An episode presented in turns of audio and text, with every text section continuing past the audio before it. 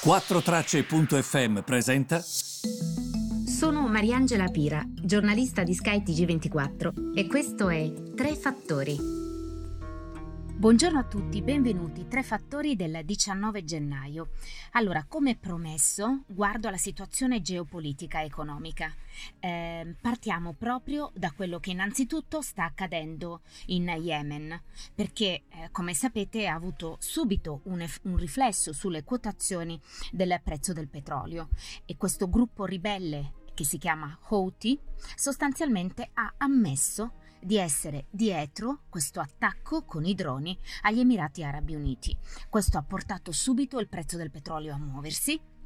Perché? Perché comunque stiamo parlando del, um, Medio Oriente, quindi evidentemente è un processo eh, che vede sempre ehm, l'analista, l'investitore pensare se succede qualcosa lì, ci potrebbero essere dei problemi sulle forniture di greggio, ce ne potrebbe essere meno e quindi questo ovviamente muoverebbe al rialzo i prezzi, no? Ce n'è meno, quello che c'è io me lo voglio accaparrare. Quindi questo è il movimento che accade per quanto concerne la situazione, diciamo, in quell'area. Poi ci sono anche i retroscena, nel senso che sono molti a dire che gli Houthi non avrebbero mai fatto una cosa del genere senza il supporto dell'Iran.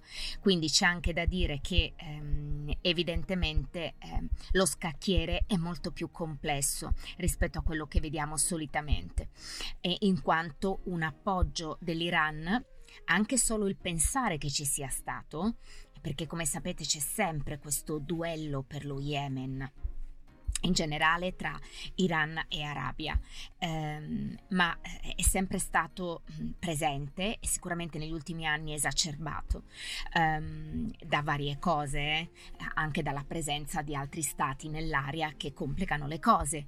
Ehm, poi, come sapete, sullo sfondo di tutto ciò, e questo per ehm, eh, per eh, anche allargare lo spettro, come dobbiamo sempre fare quando si tratta di geopolitica, eh, voi dovete immaginare che qui è probabile Stati Uniti e Iran stiano lavorando ad un nuovo accordo sul nucleare.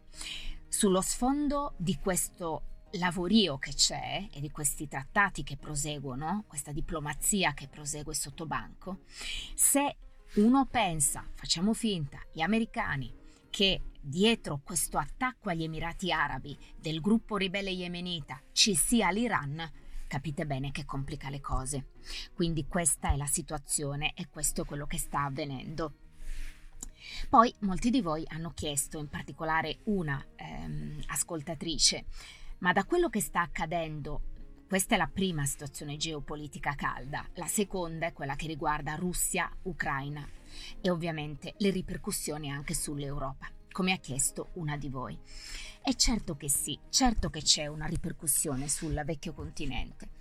Um, L'Europa, come sapete, è questo gruppo politico-economico di 27 nazioni.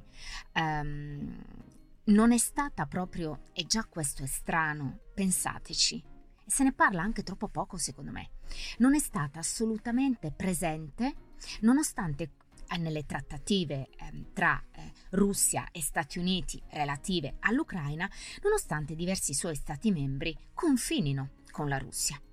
Eh, non c'è sicurezza in Europa senza la sicurezza in Ucraina. E qualsiasi discussione sul fronte della sicurezza europeo, lo ha detto anche l'alto rappresentante dell'Europa ehm, che incarica per gli affari esteri Joseph Borrell, deve includere l'Europa e l'Ucraina, qualsiasi discussione. Ma è inutile che Borrell lo dica, più che altro si dovrebbe fare qualsiasi discussione sull'Ucraina deve coinvolgere l'Ucraina innanzitutto e poi deve coinvolgere anche l'Europa perché noi siamo i paesi confinanti. Non solo con le consultazioni e già da lì siamo stati esclusi, ma anche proprio con la partecipazione e, ehm, di, eh, con la partecipazione a un colloquio a una trattativa che veda il processo di pace protagonista. Che cosa dice per esempio questa società di consulenza che si chiama Teneo? Dice che secondo loro l'esclusione dell'Europa dalle trattative non è stata sorprendente e allora cerchiamo di capire perché.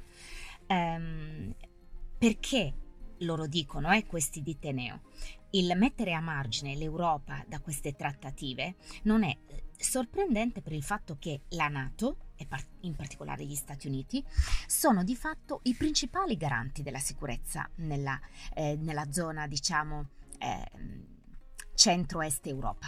Va bene? Quindi di fatto sono loro i principali garanti della sicurezza. L'Europa, dice Teneo, ma non ha neanche una capacità di difesa forte. E, ehm, su che cosa si basa l'Europa? Sulla Nato, perché non ce l'ha. Si basa sulla Nato o sugli Stati Uniti. Quindi, che voce in capitolo può avere? si chiede Teneo quando si tratta di sicurezza.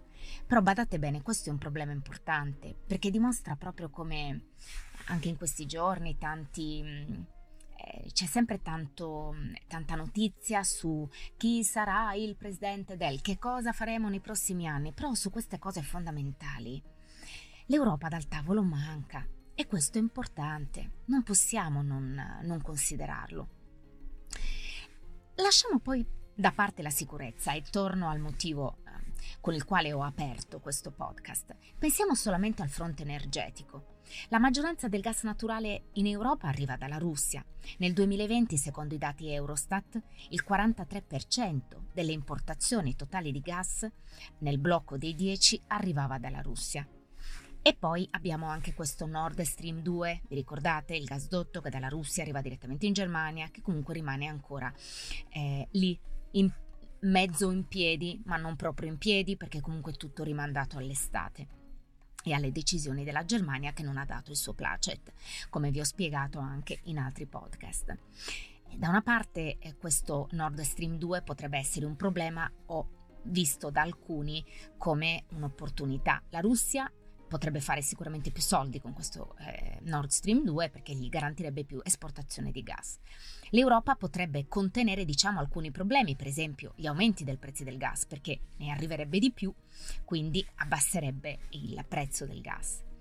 È molto difficile, nel senso che io ho sentito anche mh, un'intervista all'ex ambasciatore tedesco negli Stati Uniti che si chiama Wolfgang Ischinger e che dice che il Nord Stream potrebbe mettere di fatto pressione a Mosca. La verità è Ischinger che, che mi spiegano anche il contrario, che potrebbe essere un'arma con il grande freddo usata da Putin per accelerare il Nord Stream 2 ma torniamo al tema principale, l'assenza dell'Europa da certi tavoli. Voi vi ricordate quando nel febbraio 2021 Borrell aveva visitato la Russia?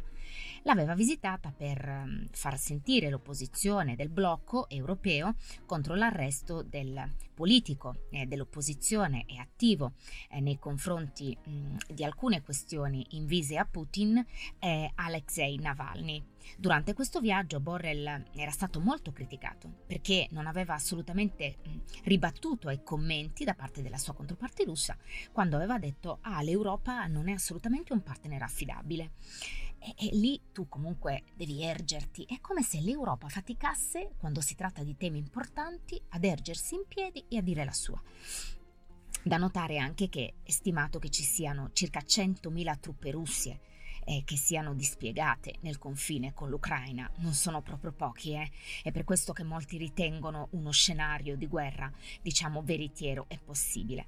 Intanto ehm, la Russia da, da, parte sua chiede, NATO, Stati Uniti, voi dovete diminuire la vostra presenza nell'est Europa, lo volete capire sì o no? Loro non lo fanno e la Russia queste persone non le toglie dal confine con l'Ucraina perché dice che comunque i passi indietro li devono fare tutti, cosa che invece gli Stati Uniti e la NATO non accettano aspettano. Quello che è da dire sugli effetti dell'Europa ve li ho già spiegati sul fronte della sicurezza, certo che ci sono, e anche sulla Polonia ci sono. La Polonia ha paura, ovviamente per la sua posizione geografica. E attenzione, il ministro degli esteri polacco non ha eh, nascosto quello che è il suo pensiero, ha detto il rischio di una guerra nell'area Oxe in questo momento è il più grande degli ultimi 30 anni. E, infatti la Polonia che cosa ha detto? Noi sosteniamo assolutamente la domanda di sanzioni nei confronti della Russia eh, fatta dall'Ucraina perché riteniamo che questo possa in qualche modo penalizzare i russi e essere un deterrente nei loro confronti. Perché lo dicono? Perché la Polonia teme ripercussioni teme che comunque possa essere in qualche modo anche messa in mezzo, proprio per la sua posizione geografica.